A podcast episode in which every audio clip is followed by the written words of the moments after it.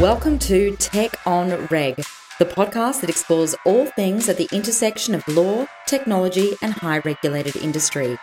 We're talking fintech, regtech, sextech, and more with thought leaders and entrepreneurs from around the world to share insights, trade viewpoints, and get us all thinking about responsible innovation. And here is your host, Dara Tarkowski.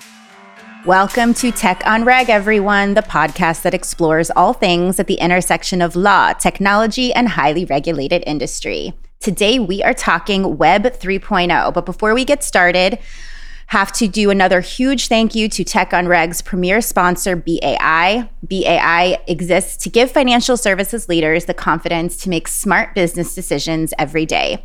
Through research and training, BAI serves banks, credit unions, mortgage lenders, and a slew of non banks as well.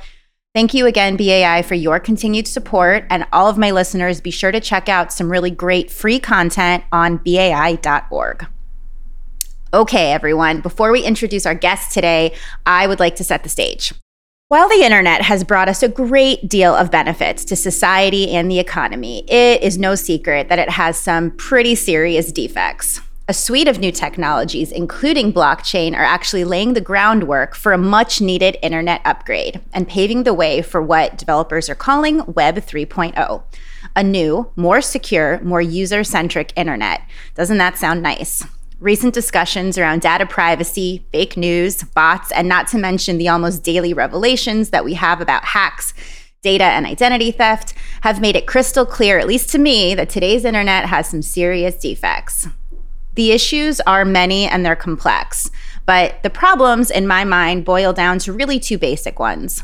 One, the fact that the internet, as originally conceived and built, doesn't actually have a native built in tool to clearly identify who the sender of information is. And two, there isn't a native way to ensure that the data that's being sent across the web hasn't been altered, copied, or otherwise manipulated during transition. So, what does that actually mean? Well, it means that us, as users, have to rely on third parties to make up those deficiencies.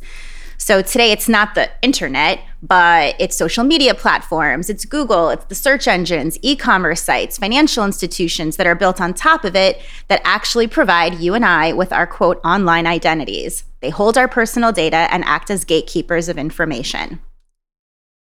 Enter Figment.io. And today's guest, James Perillo, GM and Lion Tamer at Figment. Hi, Lion Tamer. Hi. So I want to talk about Figment in a second, but I can't even move past this first question without saying, like, James, you have to spill it. What is the story with your title? Yeah, sure. So it's sort of a it's sort of like an inside joke. Um, so where I came from, and and, and uh, so when I, when I met with Lorien uh, Gabel, the CEO of Figment, and uh, was offered the job.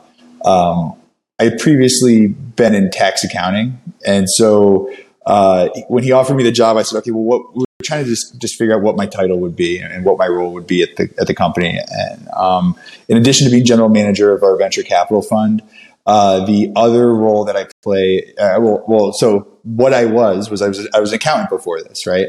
And there's a Monty Python uh, skit where uh, an accountant goes into like his boss's office. Do we do we know do we know where the skit's from? Does it make appearances in any in any movies? Any titles that we would recognize? Uh, I think it. I don't know if it was a movie or if it's just like I think it might have been like part of their show. I think they had like a show, okay. like a, a, a sitcom, like a, a, sketch show, and um, essentially like he goes in, he goes into HR, and he's like, I don't want to be an accountant anymore. And he's like, what do you want to be? And he says like, I want to be a lion tamer.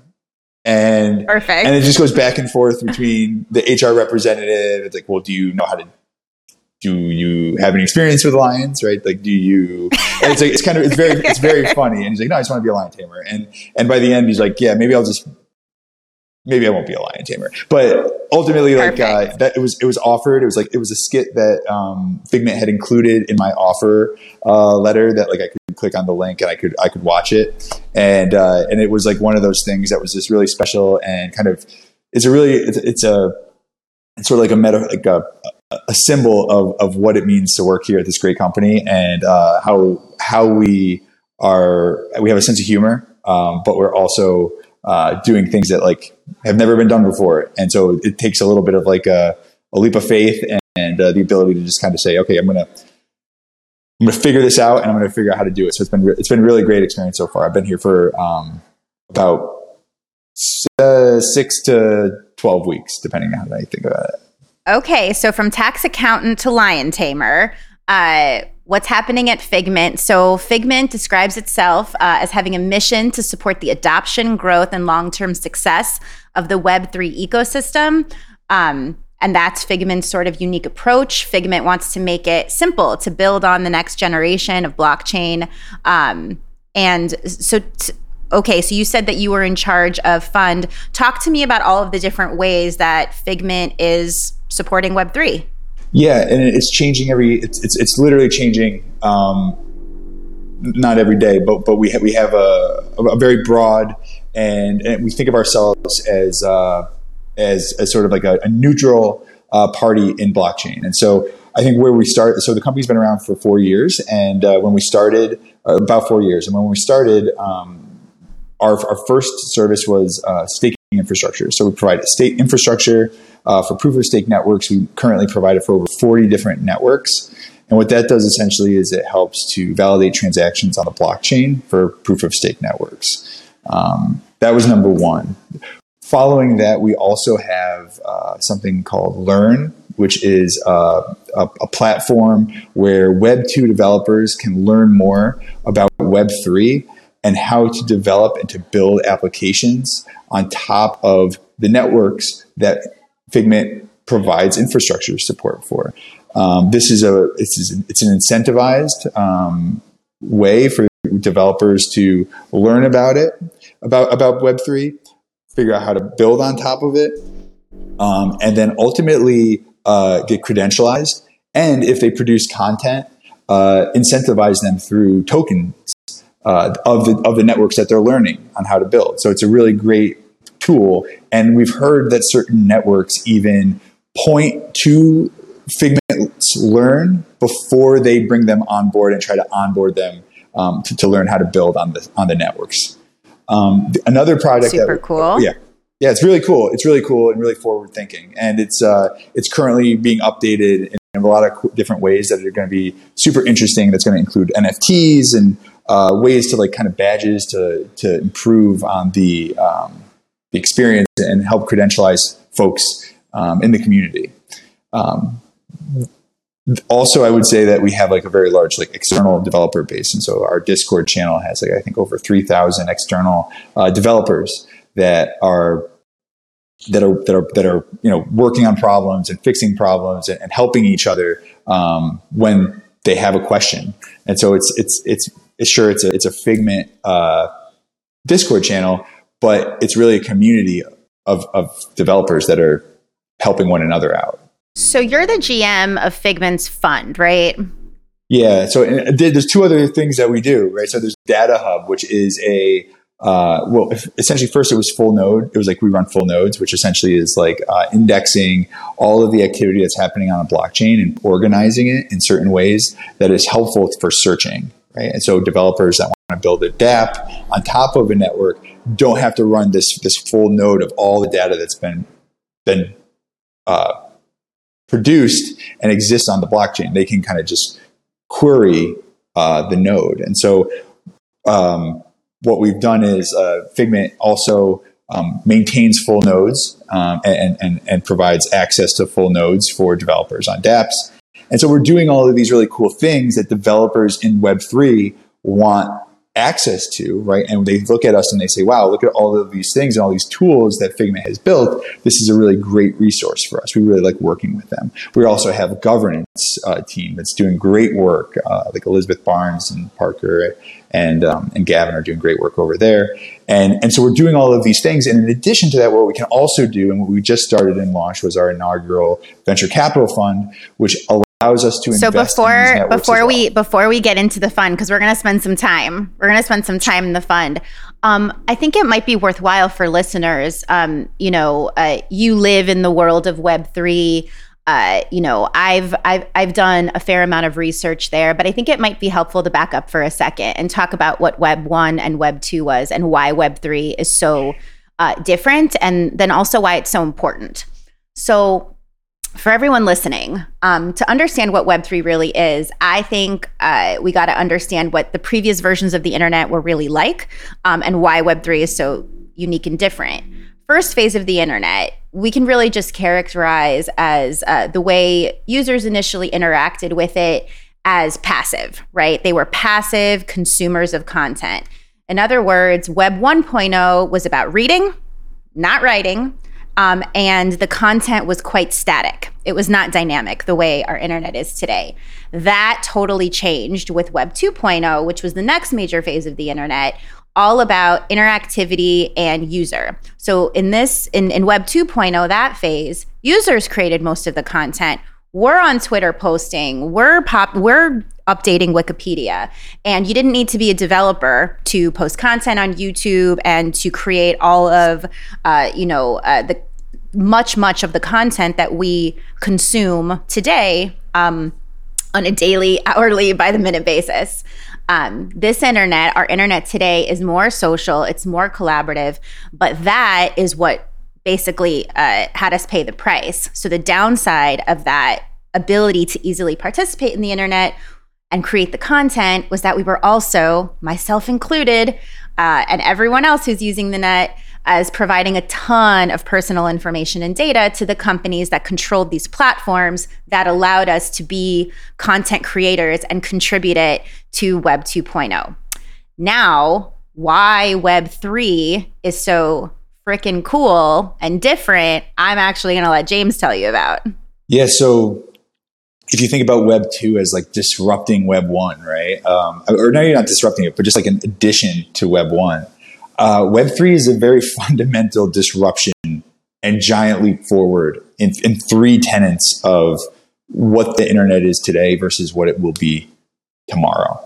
Um, and that's that the Web three is open, it's trustless, and it's per- permissionless networks it creates. Um, so what do those three things mean, right? So open in that they are built from open source software, built by an open and accessible community of developers, and executed in view, full view of the world. It's um, so it's transparent, and uh, nobody owns the code, which is super interesting, right? Um, you can't get access to a lot of current companies like code and, and create a create like a copy and paste it essentially. Um, so, which creates a lot of comp- competition, which is good. Uh, it's trustless in that the network itself allows participants to interact publicly or privately without a trusted third party in between. Um, meaning that, yeah, which is great. Um, you can either say who you are or you can remain anonymous. And, and, and those are, are, that's, you own your privacy, right? Um, and, and, and third, permissionless in that anyone both users of the platform and suppliers of, of data uh, can participate without authorization from a governing body. And what that governing body could be would could be, you know, a corporation, it could be a government, but it's permissionless in that I don't need someone else's permission in order to interact with with with, with people however I want. And so that's a fundamental shift, right, sure. from where we are right now to where we're going. Um, it's super interesting. It's exciting. Um, it's disruptive. Any risks about that that you see, particularly the permissionless aspect of it? Yeah, I think there's some concerns, right? And I think that we've seen, I think there's some concerns from existing governing bodies that uh, look at it and they think that they're losing control. I think, I think the concern that we see mostly is that people who are in control today are going to potentially give up control tomorrow. And no one likes to lose control that's in control. And so we're seeing um, regulations being passed. But, but the, and the, the real challenge is that like uh, there are there are be- there are good ways to go about making change or, or about regulation. Um, and, and part of it has to be educate. Uh, I, I, I, I, say a, that yeah. as a professional who lives in the wonderful world of regulation. Um, and I'm only being like a little glib. But yeah, I mean, you know, if it's coming from an edu- a perspective of someone who's educated themselves in the process and understands what they're regulating, then sure, let's talk. Um, but I think a lot of the time that's always how it works, right? Yeah, it's more knee jerk, I think, than that. And typically, you feel like you're losing control. And when you're losing control, no one likes to lose control, right? Even of like ourselves. And so when you feel like you're losing control, you start to just react. And I think we're seeing that a little bit right now from governments. So, I mean, our internet regulations are we'll say outdated as as they as they presently yeah. exist. I think they were outdated the day after most of them were passed, uh, which have happened sort of in a very piecemeal way. There's never really been a comprehensive set of rules and regulations uh, governing the internet, at least not in the United States. Um, and literally, like we see. We see Facebook rolling their own ads over their platform talking about how outdated internet regulations are and we need updated internet regulations with, without actually telling us what they think those are supposed to look like. Um, so the cynic in me is just like let's let's put a let's put a pin in that Facebook because we don't actually know what you're advocating for. But the point is is that I don't think fundamentally the issue is wrong. Our regulations of the internet are not comprehensive. They're they they are outdated. They don't really jive with the way users are using the internet now. So how does the development and eventual deployment of web3 do you think will impact how our regulators will have to start regulating the internet should they ever endeavor to put together a comprehensive set of rules? Um, it's a great question. I, I think um, just, just, thinking a little bit about it, uh, you know, the regulations that are in effect right now have not led to more competition. It's led to less. Um, it's a way, uh, you know, um, there's there's for many reasons. Uh, the company that you mentioned has done whatever it can by either through acquisitions um, or through just competitive practices, non or non-competitive, like very competitive practices to to create a situation and an environment where they're like maybe the only game in town. And I think what Web three does is something much different, which is that you know it's open source, right? Um, the best teams building the best product are going to be the ones that are successful and so that's a very fundamental, like a paradigm shift in like how things will, will move. There could be four of the same exact thing that are using the same exact code. And so how that thing and how those four things over time change and develop will be different based on the developers that are building on it and the supporters and the users that want to have some say in it. Uh, we have no, I mean, that there, there are corporations that are owned by, by millions and millions of people worth billions and billions of dollars. And when you look at who has actual control over, like that, but are non-voting shares, right? And so there's one person who makes up all the decisions. It's an oligopoly, essentially, an oligarchy. We're gonna we're gonna pick on Zuck for a second, just because like he's easy to pick on, um, or we can just okay. say he he who shall not be named. Um, but like, do the Zuckerbergs of the world and those few people at the top of sort of this internet data pyramid uh, do they just absolutely detest this notion of Web3? Because won't it just mean that we're really taking away, um, you know, the material that drives their primary sources of revenue? Like, how do they explain that um, to those shareholders? Yeah, I think I think it is. I think it's going to change, you know. And I I'll try to think of it from an optimistic perspective, right? And so good. we need at least one that, optimist uh, on this interview yeah. right now, and it's sure as heck not going to be me. I'll, I'll, try. I'll try. Uh, it's Friday. So Friday. All right. I'm excited to to start the weekend and get some sleep. Um, but I think um, I think the the one thing I would say is that there's a lot of organizations out there that hold a lot of customer data and client data and it would be really great if they didn't have to do that, right? I mean, they probably view it more as a liability than they do as an asset. I'm not sure how much companies make off of personal, you know, information. Maybe maybe Facebook makes more because they can do targeted ads. Um, but I think you know, generally, my person, Jim Perillo's personal information uh, is not in and of itself very valuable, right? And so when there's a hack um, like on Equifax hack or something like that, and they lose and they get hacked and all, everyone's data is like is stolen. That's such a huge liability. It would be wonderful if there was a way um, where they didn't have to hold that information in like an unencrypted way on a database or in a spreadsheet somewhere. And so Web three actually like blockchain probably is the solution to that over time. And I think what we'll find is that while companies view this it's a short term threat. But if they embrace it and they learn about it and they figure out ways to work within the system, that you give up certain things that are maybe control over control over hundred percent of what you of what you have but the oppor- there's different opportunities. And so if they look at it from a different per- from a different lens or from a different perspective, I think that a lot of these companies may actually be able to kind of shed some of the bad will that they've that they've created over the years and, and maybe even build some goodwill. Um, maybe. and, and still be and still be successful. I don't know. I mean, maybe not. I don't know. Prob- probably not. But um, otherwise, there will be another company there or another organization or a DAO um, which is like a decentralized autonomous organization that's controlled by the users and, and, and that are, is owned and voted on by individuals and, and, and companies that own some, some tokens. And uh, th- those, those organizations are, are likely the future. Um, there will be fewer well, corporations that are owned by a few, and it will be or there'll be more. Well, let's talk about some of those organizations because I promised you we were going to come back to the fund. So we're there. We're we're, ba- we're back talking about sure. the fund. Um, you are general manager of the fund, leading investment opportunities for Figment. Tell me about what interesting things you're seeing, where you guys are focused right now with the fund, and how it sort of uh, weaves into everything that we've been talking about. Yeah, th- I mean, there's a lot of there's a lot going on right now, um, and it's uh, it changes at a, a rapid pace, and the innovation is so so fast that, that, it's it's it's really sometimes difficult to keep up.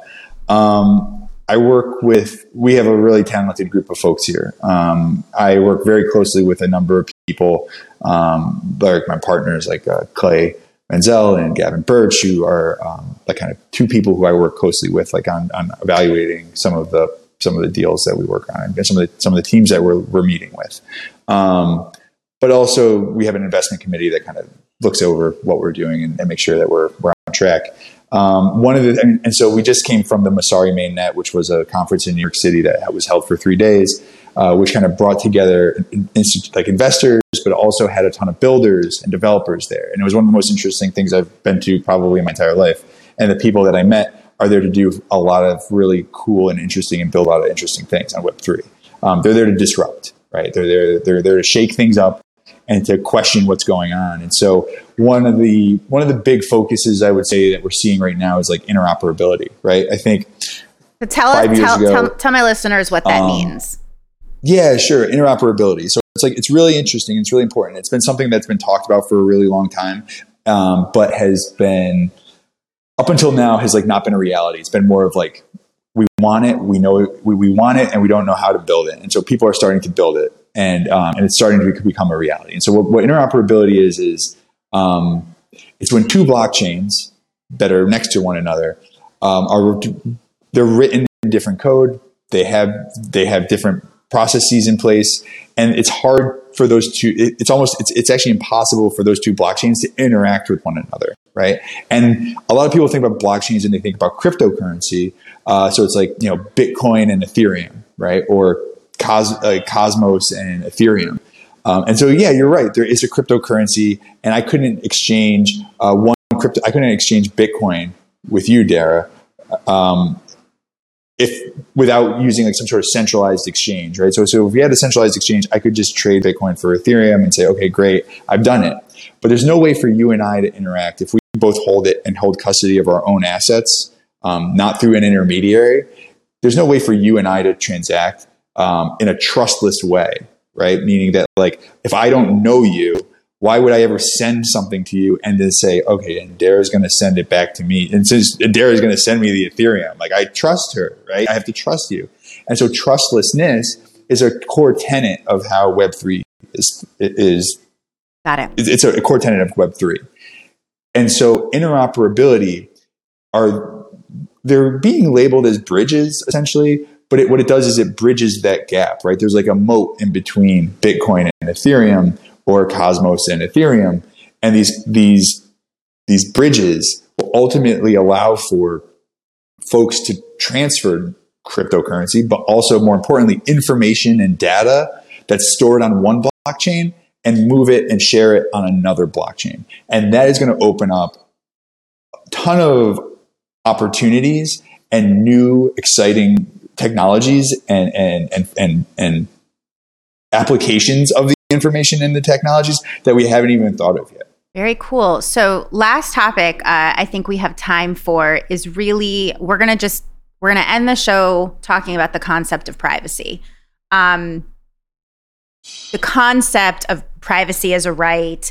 Um, the EU got on board with that well before uh, any of us uh, or any of the regulators in the United States yeah. did. Much of that may have to do with some of those very large corporations that we were talking about before. But do you think that? At least in the United States, certain states are picking up on it. We see privacy bills and legislation across all of the, you know, uh, the state legislatures. Um, some of it being passed with more success than others. But do you think that the renewed emphasis on consumer privacy, at least particularly in the United States, is going to help move the Web3 initiative and, and push that Figment mission forward? Um, I don't think that we're waiting to for the government to come in and save us. Uh, I think that Web three ultimately is going to provide the solution, um, and it already is. Um, you're able to share who you are or what information you want to share um, when you want to share it, and when you don't want to share it, or whomever you don't want to share it with, you don't have to. Um, there's there's a lack of focus on this, and to to a, to a degree that seems almost like um, not negligent, but just like incredibly irresponsible at best. Um, it's moved so slow. slow. The U.S. government no, no, no, ar- no argument here. Um, and it's not even it usually doesn't even have the teeth it needs or it's not even as effective as anyone wishes it was um, we do not have a right to privacy in this country unless right? unless um, you're a resident no right of the privacy. state of california and so and then you have a li- and then you have a little bit more yeah well yeah i mean i guess and, but like also like you know i there's there's discussions of like i think like uh some social media some social media platforms they create private they they create profiles of people who have never even logged into the into the into the application right? Um, like my father has never had a facebook account. I'm sure if he logged into facebook we know all the things um, about like, you. hey, like here he, here's your account, right? Here you might know these people, and uh, here's some photos that you can tag yourself in. And the guy's never even been on on the thing before. They create these like shadow profiles, I think they call them, right? And then if I was to even um, delete my account, uh, you know, if I come back a year from now and say, you know what, actually, I wish I hadn't deleted that. They're like, oh, don't worry, here it is it's restored. Like you, you haven't lost anything. And so there's a real fundamental, there's something fundamentally wrong with be, right. being able to be forgotten, the right to be forgotten, right? I think is like, I think that's what the EU says, right? Yeah. That you have the right to be forgotten. And we don't have that right for some reason. Well, we don't have we don't have any comprehensive federal privacy law, period, um, in this country, and then the privacy yeah. laws that are right. being rolled out state by state, um, while share similarities, are still quite different. So if you ask me, should a resident of the state of California have a different privacy right than a resident of the state of Florida? No. You know, US citizens, if, if there are going to be rights associated with our personal information and privacy, um, those should apply equally, regardless of uh, you know, regardless of what state you live in. But so we're we're approaching the end of our time, James. And if there were, you know, yeah. one thing you'd want to leave listeners with about uh, Web3 and what the future internet is going to or ought to look like, what would you say? Yeah, I would say that it's it's it's a lot, right? It's like overwhelming at times, and it seems like it's too much to learn, or that it's like too futuristic, or it's too complicated. I would really recommend that you know you look into it a little bit. And one place that you can look is at Figment. Figment, absolutely, it's Figment www.figment.io. .io, excuse me, um, and we have what we're trying to do is take uh, the confusion and like sort of some of the, we're trying to put it in simple terms that people can understand. Um, Twitter is a great resource as well, but we have a, a lot of avenues and a lot of wait, wait, can you, you can, can you, us. Can, can you say that again? Twitter, Twitter is a great resource. Yeah, so Twitter is actually a great resource for uh, for for cryptocurrency and, and Web three. Actually, uh, it's called like crypto Twitter, and so I mean it's overwhelming and it's tribalistic at times, um, like anything else. But taught me something new today, James. You taught me something new. Yeah, but I mean, I'd be happy to share some some thought leadership that we, we've we've produced on there, and that we've that we've also like linked to a lot of um, interesting AMAs that we, pre- we prepare, as well as um, just like learning sessions so that you can learn more about it. And we really think that like the more educate, the more you educate yourself about Web three, the more powerful you realize it is, and still so early in the space that we're seeing Web two developers coming over in droves from all across the all across the world, right? And you're going to be able to work with people from across the world, across the country, um, and and get to meet really interesting people online uh, that share similar values to you. Maybe not all of them, right?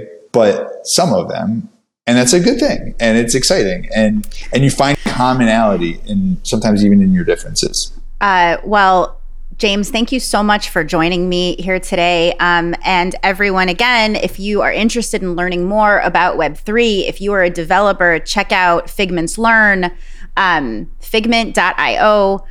Can't thank you enough for being here. I would love to check back in with you after a period of time and see uh, see what progress is being made. Yeah, thanks for having me. Thank you for having me. This has been really great. Um, you're doing an incredible job. Love the love the show, and uh, you know, big fan. Thanks so much. Aw, thanks, James. Yeah. Um, all right, everyone. Until next time, thanks so much for listening.